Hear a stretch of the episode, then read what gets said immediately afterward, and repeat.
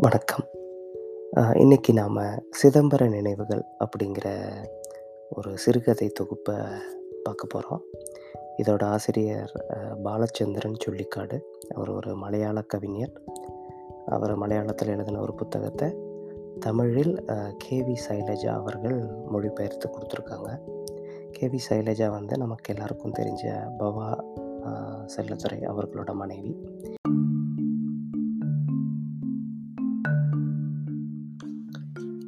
சிதம்பர நினைவுகள் புத்தகத்தில் எனக்கு ரொம்ப பிடிச்சது என்னென்னா இது ஒரு கவிஞர் அவரோட வாழ்க்கையில் நடந்த விஷயங்கள நமக்கு தொகுத்து சொல்கிறாரு வாழ்க்கை குறிப்புகளை சிறுகதைகளாக சொல்கிறாரு அப்படிங்கும்போது ஒவ்வொரு நிகழ்வையும், ஒவ்வொரு கதாபாத்திரத்தையும் அவரோட பார்வையில் பார்த்துருக்காரு. இயல்பாக நடக்கிற ஒரு விஷயத்த ஒரு கவிஞனோட கண்ணில் பார்த்ததுனால, அது வெளிப்பட்டுருக்கிற விதம் ரொம்ப அழகாக இருக்குது உதாரணத்துக்கு, சிதம்பர நினைவுகள் அப்படிங்கிற கதையில் இவர் சிதம்பரம் கோயிலுக்கு உள்ள நுழையும் போது நிலாவோட வெளிச்சம் எப்படி இருந்ததுன்னு சொல்கிறாரு "சிதம்பரம் கோயிலின் உச்சியிலிருந்து எட்டி பார்த்த நிலா, சுடுகாட்டு சாம்பலென வெளிச்சத்தை உமிழ்ந்து கொண்டிருந்தது" அப்படிங்கிறாரு. சுடுகாட்டு சாம்பலோட வெளிச்சத்தை நிலாவோட வெளிச்சத்துக்கு அவர் ஒப்பிட்டு சொல்கிறது புதுமையாக இருந்தது. அதே போல் இன்னொரு இடத்துல, அதே கதையில் அந்த வயதானவரோட முகத்தை இவர் முதல்ல பார்க்குறாரு. அப்போ சொல்கிறாரு வயதானவரும், வயதானவங்களோட மனைவி அவங்க இர 2 பேரோட முகத்தையும் பார்க்கும்போது இவர் என்ன சொல்கிறாரு "சாந்தமான முகங்கள், வாழ்வின் எல்லா சம்பவங்களையும் எதிர்கொண்ட கண்கள்" அப்படிங்கிறாரு. அதில் நமக்கு என்ன சொல்லிடுறாரு, இந்த கணவனும் மனைவியும் எல்லா விஷயங்களையும் பார்த்துட்டு தான் இந்த நிலைமைக்கு வந்திருக்காங்க அப்படிங்கிறத ஒரே ஒரு வ வரியிலேயே சொல்லிட்டாரு. வில் ரொம்ப விலக்கி சொல்லாமல் அப்புறம் அடுத்த கதையில் அப்பா அப்படிங்கிற கதையில் அப்பா, மகன் ரெண்டு பேருக்கும் ஒரு அறையில் விவாதம் நடக்குது. அங்கே இருக்கிற அந்த அமைதியை அவர் எப்படி சொல்கிறாரு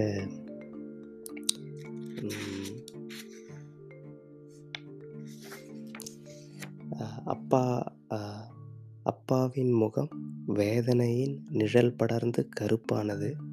அவருடைய பெருமூச்சு சூன்யத்தில் பட்டு எதிரொலித்தது. அப்படின்னு சொல்கிறாரு அவரோட அப்பா வந்து அப்பாவோட பெருமூச்சு சூன்யம், ஒன்றுமே இல்லாமல் வேக்யூமில் பட்டு ரெஃப்ர எதிரொலிச்சது அப்படின்னு சொல்கிறது ரொம்ப நல்ல ஒரு ஊமை எனக்கு பட்டது. அப்புறம் அப்பாவோட இறப்புக்கு வீட்டுக்கு வந்திருப்பார் இவர் பண்ண தப்ப ஒரு மகனாக இவர் செய்யாத விஷயங்களை அம்மா குறிப்பிட்டு சொல்லும்போது, ஒரு மாதிரி மனசு கஷ்டப்பட்டு இருப்பார் அப்போ ஒரு சம்பவம் நடக்கும். அதை எப்படி சொல்கிறாரு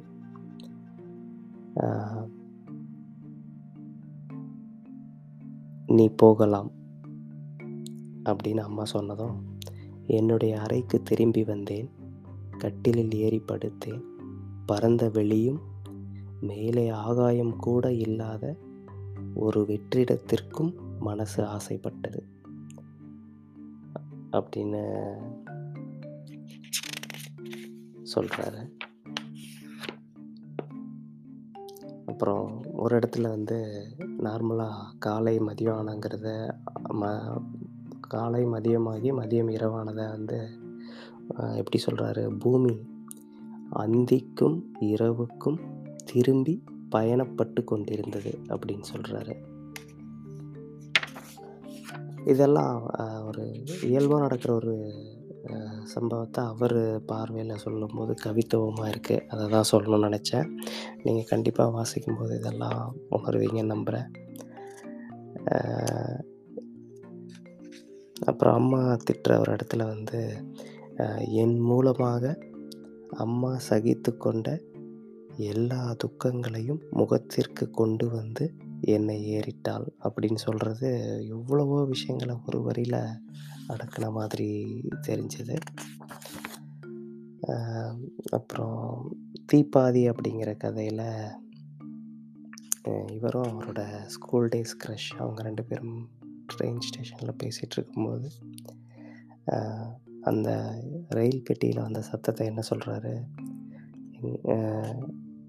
எங்கள் இருவரின் வார்த்தைகளை ரயிலின் அலறல் விழுங்கியது அப்படின்னு சொல்கிறாரு ரொம்ப அருமையான இடம்.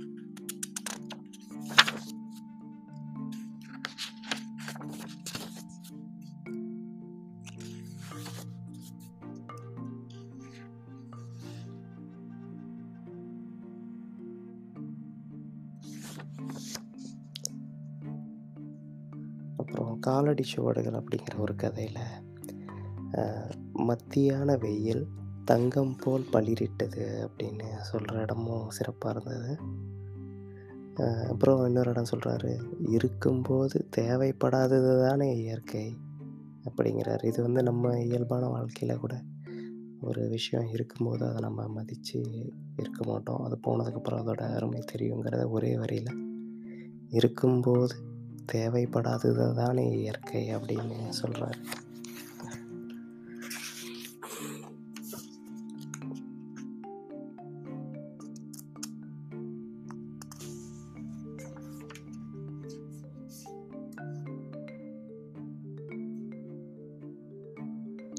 அப்புறம் ஏதோ ஒரு விஷயத்த அவர் யோசித்து அ நினைவுபடுத்தி கொண்டு வரேன் அப்படிங்கிறத எப்படி சொல்கிறாரு என் மூளையின் கோடானு கோடி அணுக்கள் காலத்தின் இருண்ட அறைகளில் பாய்ந்து பறந்து தேடியது. அரை நொடியில் அந்த ஞாபகத்தை என்னால் பிடிக்க முடிந்தது. இது படிக்கும்போது ரொம்ப ரொம்ப அருமையாக இருந்தது. அதை நான் குறிப்பெடுத்து வச்சுருக்கேன் வாழ்ந்து மட்டுமே கற்றுக்கொள்ளக்கூடிய விஷயமாக இருந்தது வாழ்க்கை என்று அன்று எனக்கு புரிந்தது அப்படிங்கிறாரு. அதே கதையில் அந்த பைத்தியக்காரன் அப்படிங்கிற கதையில் வாழ்ந்து மட்டுமே கற்றுக்கொள்ளக்கூடிய விஷயமாக இருந்தது வாழ்க்கை என்று அன்று எனக்கு புரிந்தது அப்படிங்கிறாரு. இந்த மாதிரி நிறைய இடங்கள் எல்லா கதைகளிலும் சிறப்பான ஓமைகள் இருக்குது கடைசியாக ஒன்று ஒன்று சொல்லிடுறேன். அந்த திருவோணம் அன்னைக்கு அவர் ஒரு வீட்டுக்கு சாப்பாட்டுக்கு பிச்சை மாதிரி வெளியில் உட்காந்து சாப்பிட்ற நிலம வரும். அங்கே வந்து ஒரு வரி சொல்கிறாரு மதிப்பையும் மரியாதையையும் விட பெரியது பசியும் சோறும் தான். பசி என்பதான உணர்வுதான் நிச்சயமான உண்மை. மீதியெல்லாம் வெறும் பேச்சு தான் அப்படின்னு ஒரு இடத்துல குறிப்பிடுறாரு. ரொம்ப ரொம்ப அழகான கதைகள். அதில் வர இந்த இடங்களுக்கு இவர் இவரோட பார்வையில் அவர் பதிவிட்டது ரொம்ப சிறப்பு. நல்ல மனிதர்கள் சீக்கிரமாக இந்த வாழ்வை கடந்து போகிறார்கள். நம்மளை மாதிரி ஆட்கள் அந்த யமனுக்கு கூட வேண்டாம். அப்படின்னு ஒரு கதையில் சொல்கிறாரு அவரையும் சேர்த்துக்கிட்டு சொல்கிறாரு ரொம்ப அழகாக இருக்கும். படிங்க. படிச்சுட்டு இதை பற்றி விவாதிப்போம். நன்றி.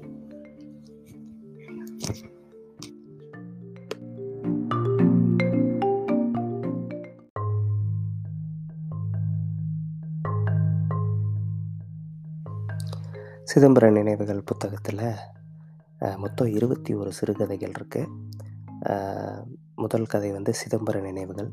நம்ம கவிஞர் வந்து தமிழ்நாட்டில் இருக்கிற சிதம்பரம் கோயிலுக்கு வந்தப்போ, வயதான ரெண்டு தம்பதியர்கள் அங்கே ஆதரவு இல்லாமல் அந்த கோயிலை ஒட்டியே அவங்களோட கடைசி காலத்தை வாழ்கிறாங்க அவங்கள சந்திக்கும்போது, அவங்க அவங்கக்கிட்ட பேசும்போது, அவங்க வாழ்க்கையிலேருந்து இவர் தெரிஞ்சுக்கிட்டது. அதே நேரத்தில் அந்த வயசானவங்க அங்கே வந்திருக்காங்கன்னா, அவங்களோட மகன்கள், மகள்கள் சரியாக பார்த்துக்கலையா? அப்படிங்கிற எண்ணம் வருது இவருக்கு. இவரோட அம்மாவையும் இவர் சரியாக பார்த்துக்கலங்கிற மாதிரி ஒரு குற்ற உணர்வு லேசாக வந்து போகுது. அதை தான் பதிவு பண்ணுறாரு சிதம்பரம் நினைவுகளில் அடுத்த கதை அப்பா. அதாவது மனசுக்கு வந்த மாதிரி கவிதை எழுதிக்கிட்டு, அப்பா சொன்ன படிப்பை படிக்காமல் கொஞ்சம் அப்பா பேச்சு கேட்காத பிள்ளையாக வளர்ந்தவர் தான் நம்ம பாலச்சந்திரன் சொல்லிக்காடு. அப்பாவுக்கும் அவருக்கும் வீட்டில் நடக்கிற ஒரு அ அவங்களுக்குள்ள நடக்கிற ஒரு விவாதம். அது மூலமாக அவர் கோச்சிக்கிட்டு வீட்டை விட்டு வெளியே வர்றது. அதுக்கப்புறம் அவர் பட்ட கஷ்டங்களை அந்த கதையில் சொல்லியிருக்காரு. கடைசியா அவர் மேடை பேச்சில் இருக்கும்போது, அப்பா தவறிட்டாருன்னு ஒரு தகவல் வரும்போது, இவர் இவர் அப்பாவை போய் அந்த கடைசி நேரத்தில் சந்தித்ததும் அப்பா அம்மா இவரை பார்த்து சில கேள்விகள் கேட்டதையும் நல்லா ரொம்ப உணர்ச்சி பூர்வமாக பதிவு பண்ணியிருக்காரு. படிக்க வேண்டிய கதை. அடுத்து தீப்பாதி தீப்பாதிங்கிறது முகத்தில் அமிலம் வீசப்பட்ட இவரோட பழைய கால பள்ளி தோழி க்ரஷ் அவங்கள பற்றின கதை தான். சின்ன வயசில் க்ரஷ்ஷில் அவங்கக்கிட்ட விளையாட்டாக ஒரு முத்தம் கொடுக்கறது அந்த முத்தம் கேட்டு வாங்குறது அந்த மாதிரி ஒரு காட்சி வந்து போகும். பின்னாடி வளர்ந்து இவர் பிரபலமான பின்னாடி அவங்கள மறுபடியும் சந்திக்க நேரிடுது. அப்போ அவங்களுக்குள்ளே நடக்கிற அந்த உரையாடல் அதில் கொஞ்சம் ஆழமான சில இடங்கள் இருக்குது அதை நீங்கள் கண்டிப்பாக படிக்கணும். அதுதான் தீப்பாதி. அவங்க முகம் வந்து அமிலம் பட்டு இதாக இருக்குங்கிற மாதிரி அதனால தான் அந்த தலைப்பு கொடுத்துருக்காரு. அடுத்து வந்து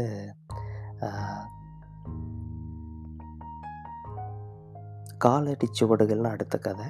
இது வந்து இவர் வீட்டில் மதியம் வீட்டில் இவர் இருக்கும்போது ஒரு வயசான அம்மா கோயிலுக்கு போகிறதாகவும் அதுக்கு கோயில் செலவுக்கு நீங்கள் நன்கொடை பண்ணுங்கள் அன்பளிப்பு பண்ணுங்கன்னு பிச்சை எடுக்கிற மாதிரி வீட்டு முன்னாடி வந்திருக்காங்க. அவங்களுக்கு இவர் சாப்பாடு கொடுத்தப்போ அவங்க உண்மையை சொல்கிறாங்க இந்த மாதிரி இது என் மருமகள் கொடுக்குற தொல்லையினால் நான் வந்து இந்த மாதிரி எனக்கு மனசுக்கு பிடிக்காத வேலையை நான் பொய் சொல்லி உங்ககிட்ட காசு வாங்குறேங்கிற மாதிரி சொல்கிறாங்க அதை ப அதை பற்றின நம்ம கவிஞரோட பார்வையை பதிவு பண்ணியிருக்காங்க. அதான் அந்த அம்மா நடந்து போனப்போ அந்த மண்ணில் பதிகிற காலடி சுவடுகளை பற்றி கடைசியாக கதை முடியும். அதனால் அதுக்கு தலைப்பு காலடி சுவடுகள்னு சொல்லி கொடுத்துருக்காரு. அடுத்து ஐந்தாவது கதை வந்து பைத்தியக்காரன். இது வந்து இவர் ஆரம்ப காலங்களில் கவிதை உலகத்துக்குள்ளேயும் இலக்கிய உலகத்துக்குள்ளும் வர்றதுக்கு ஒரு கொஞ்சம் ப ஊரில் பணக்கார நண்பன் ஒருத்தன் உதவி பண்ணுறான் அவங்க குடும்பம் கொஞ்சம் செழிப்பான குடும்பம். அவனால தான் ஒரு பர்டிகுலர் ஒரு குறிப்பிட்ட அந்த இலக்கிய பகுதிக்குள்ளே நுழைஞ்சேன் தெரிஞ்சுக்கிட்டேன் அப்படிங்கிற அளவுக்கு முக்கியமான நண்பன். பின்னொரு காலத்தில் காதல் அது வழியாக போய் அது மூலிமா வந்த பிரச்சனைகளால் அவர் பைத்தியமாயிடுறாரு. பைத்தியமாகி ஒரு சாலை ஓரத்தில் பேருந்து நிறுத்தத்துக்கு பக்கத்தில் பைத்தியமாக அலைஞ்சிட்ருக்கும்போது நம் நம்ம நம்ம கவிஞர் எதேச்சும் அதை பார்க்கும்போது அவருடைய பழைய கால நண்பன் தான் தெரிஞ்சுக்கிறாரு. அப்போ அவருக்கு ஏதாவது உதவி பண்ணுவாரா? அப்படின்னு யோசிக்கும்போது அன்றைக்கி ஒரு நாளுக்கு அவருக்கு சாப்பாடு கொடுத்து குளிக்க வச்சு அன்றைக்கி ஒரு நாள் என்ன செய்யணுமோ அதை செஞ்சுட்டு நிரந்தரமாக அவருக்கு வேண்டிய நல்ல விஷயத்தை அவரால் செய்ய முடிஞ்சுதா? முடியாமல் போனதா? அதை பற்றி நம்ம கவிஞரோட எண்ணம் என்னங்கிறத இந்த பைத்தியக்காரன் கதையில் பதிவு பண்ணியிருக்காரு. படிக்க வேண்டிய கதை கண்டிப்பாக படிக்கணும். ஆறாவது கதை வந்து திருவோண விருந்து. இது எதை பற்றினா அப்பாவை கிட்ட அப்பா அம்மா கிட்ட கோச்சிக்கிட்டு வீட்டை விட்டு வெளியே வந்துட்டு கல்லூரியில் படிச்சுக்கிட்டு வாழ்க்கையும் ஓட்டணும். அப்போ பணம் இல்லாமல் கஷ்டப்பட்டது பசிக்கு சாதம் சாப்பாடு கிடைக்காம கஷ்டப்பட்ட காலங்கள். ஒரு திருவோணம் அன்னைக்கு எங்கே போகிறதுன்னு தெரியாமல் ஒரு வீட்டுக்கு பிச்சை எடுத்து சாப்பிட்ற மாதிரி ஒரு பொசிஷனுக்கு வந்த மாதிரி போகிற ஒரு இடம் வருது. அந்த வீட்டுக்கு வெளியே உட்காந்துருக்காங்க அந்த எஜமானி அம்மா சாதம் போடுறாங்க. அதை சாப்பிட்டுக்கிட்டு அந்த விருந்தை சாப்பிட்டுக்கிட்டு இருக்கும்போது உள்ளேருந்து ஒரு கல்லூரி மாணவி வந்து ஐயோ இங்கே வெளியே உட்காந்து சாப்பிட்றது சாதாரண ஆள் இல்லையே. எங்கள் கல்லூரிக்கு வந்து பெருசாக கவிதை சொன்ன பாலச்சந்திரன் சொல்லிக்காடு அவர்கள் அப்படிங்கிற மாதிரி அவங்க அதை கண்டுபிடிக்கும்போது நம்ம கவிஞரோட மனநிலைமை என்ன அதுக்கப்புறம் அவர் என்ன சொல்கிறாரு அப்படிங்கிறத அந்த கதையில் திருவோண விருந்தில் பதிவு பண்ணியிருப்பாங்க. அப்புறம் ஏழாவது கதை நாடகம் தானா அது அப்படின்னு ஒரு சிறு ஒரு கதை வருது. அதில் ஆரம்ப காலத்துலேருந்து கடைசி காலம் வரைக்கும் இவருக்கு துணையாக நின்ன ஒரு நண்பரை பற்றி முற் முற்காலங்களில் ஒரு மேடை நாடகத்தில் நடித்த நடிகராகவும் பின்னாடி ஒரு அரசியல்வாதியாகவும் இருந்த ஒரு நல்ல நண்பன் என்னென்ன செஞ்சார் எப்படி உதவி பண்ணார் அவரோட கடைசி காலம் என்ன என்னவாக இருந்ததுங்கிறத பற்றி நம்ம கவிஞர் எழுதியிருக்காரு.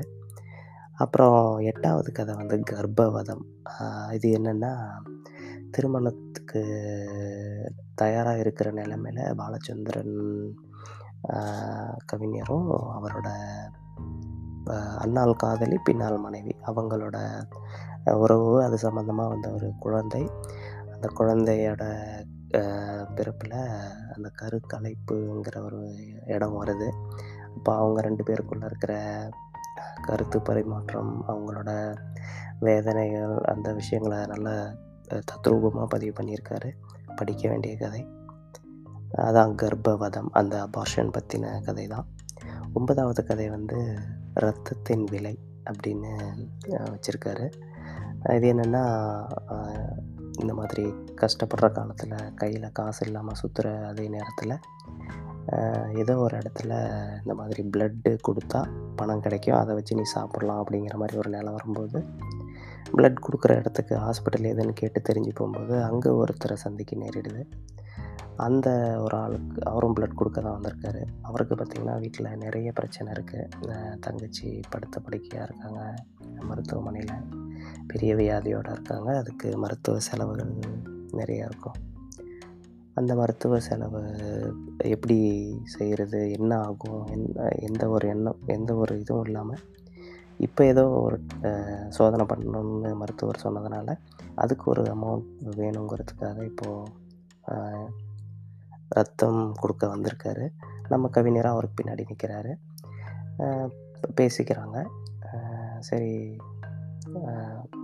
ரத்தம் கொடுத்து முடிச்சுட்டு அவங்கவுங்க காசை எடுத்துக்கிட்டு போகிறப்போ அந்த தங்கச்சிக்கு அவரோட அண்ணா கொடுத்த ரத்தத்தில் வந்த காசு பத்தில் இன்னும் கொஞ்சம் கேட்குறாங்க. அது இருந்தால் தான் அடுத்து அடுத்த ம மருந்து கொடுக்க முடியும் அப்படிங்கிற மாதிரி சொல்லும்போது, நம்ம கவிஞர் அவர் கையில் இருந்த அந்த காசையும் கொடுத்துட்டு அதுக்கப்புறம் கதை முடியிற மாதிரி ஒரு சில இடங்கள் குறிப்பிட்டிருக்காரு. அது படிக்க வேண்டிய கதை. அதான் அந்த பிளட் டொனேட் பண்ணி வர்ற காச அப்போ தான் சந்தித்த ஒரு ஸ்ட்ரேஞ்சர் ஃப்ரெண்டுக்கு கொடுக்குறாரு அதான் ரத்தத்தின் விலை.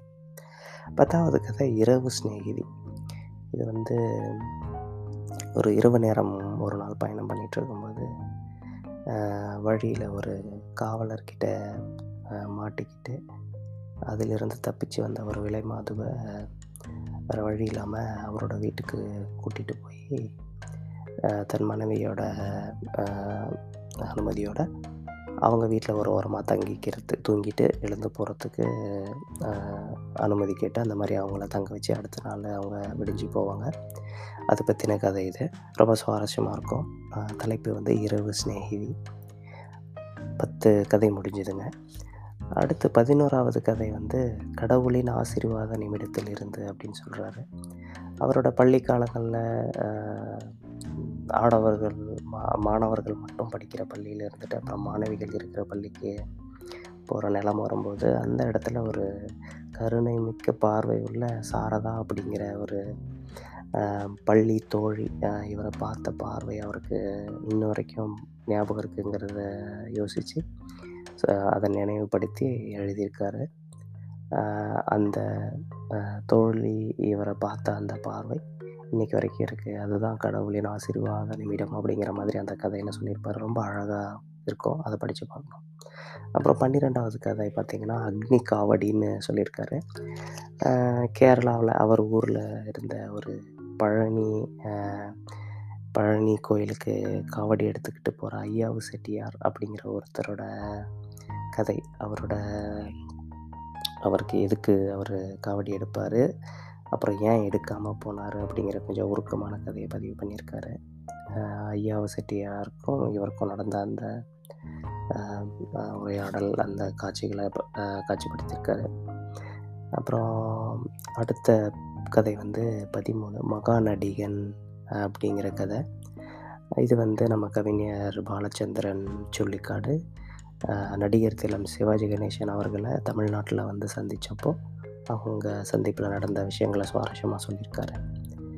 அப்புறம் அடுத்த கதை வந்து முகம் அப்படின்னு சொல்லியிருக்காரு. பதினாலாவது கதை முகம். இந்த கதை ரொம்ப முக்கியமான கதை. நீங்கள் படிக்க வேண்டிய கதை. இது வந்து அவரோட அவரோட நேர்மை. இந்த கதைக்காக இவ்வளோ நேர்மையாக அவரோட விஷயங்களை சொல்லியிருக்காரு அப்படிங்கிறது இந்த கதையில தான் புலப்படும்.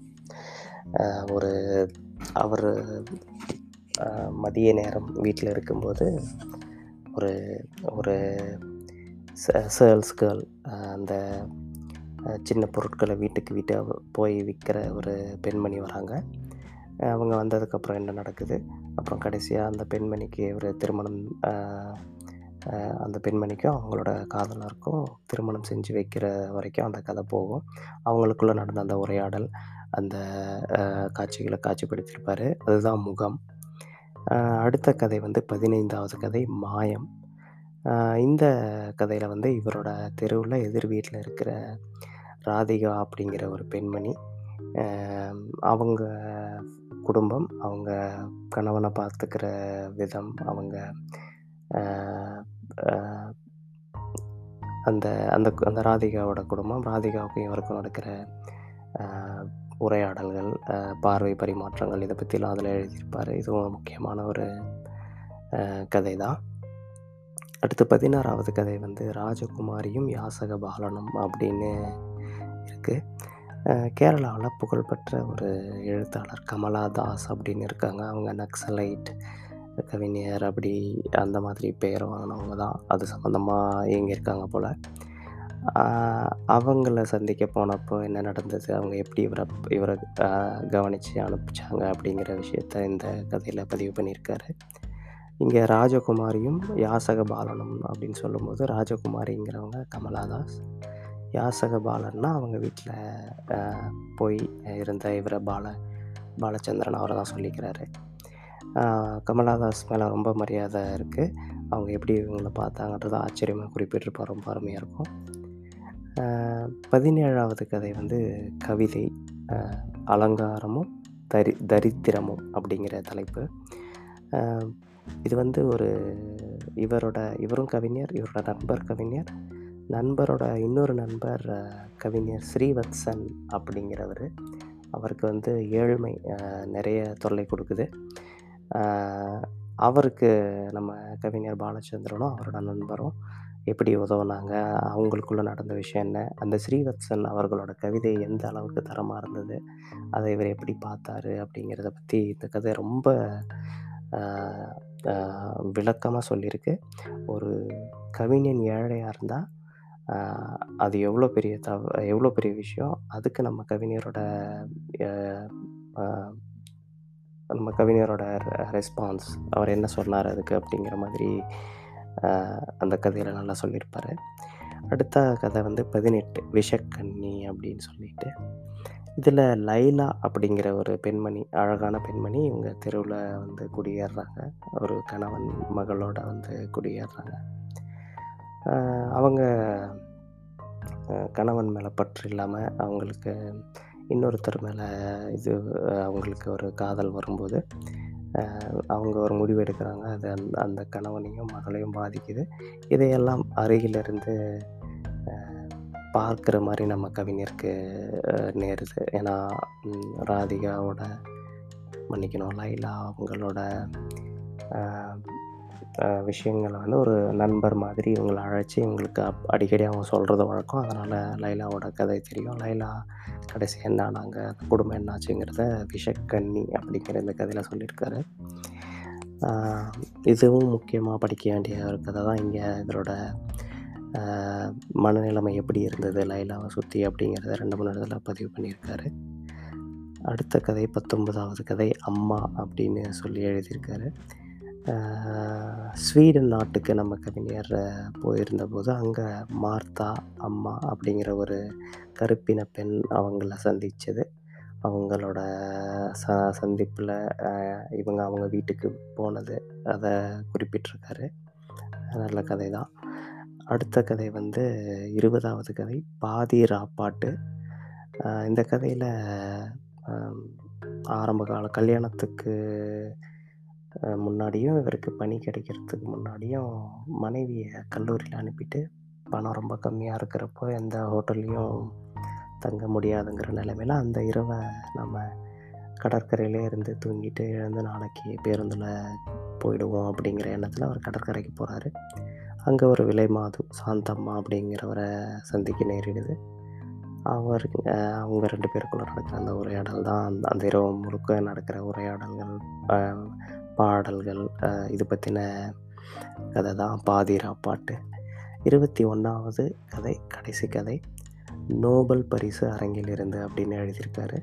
நோபல் பரிசு வ அறைக்கு அரங்குக்கு இவர் போகிற நேரும்போது, அங்கேருந்த ஒரு பெரிய எழுத்தாளரும் அந்த நோபல் கமிட்டியோட சேர்மன் அவரும் இவங்க ரெண்டு பேரும் பேசிக்கிட்டது ஒரு முறை நீங்கள் திரும்ப வருவீங்க அப்படின்னு அவர் சொ சொல்லும்போது இவர் நான் வரமாட்டேன். எனக்கு நோபல் பரிசு வேண்டாம். ஏன்னா அவர் புகழ்பெற்ற ஒரு கவிஞருக்கே நீங்கள் கொடுக்கல. அவர் கொடுக்காது எனக்கு வேண்டாம் அப்படிங்கிற மாதிரி உரையாடல் போகும். அப்புறம் முன்னாடி சொன்ன கமலா தாஸ் கவிஞர் பற்றி இவங்க ரெண்டு பேரும் பேசிப்பாங்க. அதை பற்றியும் இந்த கதையில் வருது. இதுதான் கடைசி கதை. ரொம்ப சிறப்பான புத்தகம். படித்து முடி முடித்தும். நீங்கள் திரும்ப சில இடங்களை போய் பார்ப்பீங்க கண்டிப்பாக படிக்க வேண்டிய புத்தகம். கண்டிப்பாக உங்கள் அலமாரியில் இருக்க வேண்டிய புத்தகம். இது புத்தகம் வம்சி வம்ஷி பதிப்பகத்தில் கிடைக்கிது. தமிழ்நாட்டில் இருந்தீங்கன்னா வெளியில் இருந்தீங்கன்னா கிண்டலில் இருக்குது அமேசான் கிண்டலில் அதோட கூகுளில் தேர்னிங்கனாலே கிடச்சிரும். ரொம்ப அருமையான புத்தகம். நான் விளக்கமாக ஒவ்வொரு விஷயத்தையும் சொல்ல போகலை. நான் உங்களுக்கு அதனுடைய சாரத்தை மட்டும் சொல்லணும்னு நினச்சேன். மற்றதெல்லாம் நீங்கள் படித்து தெரிஞ்சுக்கோங்க. மேற்கொண்டு இதை பற்றி விவாதிக்கலாம்னா விவாதிக்கலாம். நன்றி. வணக்கம்.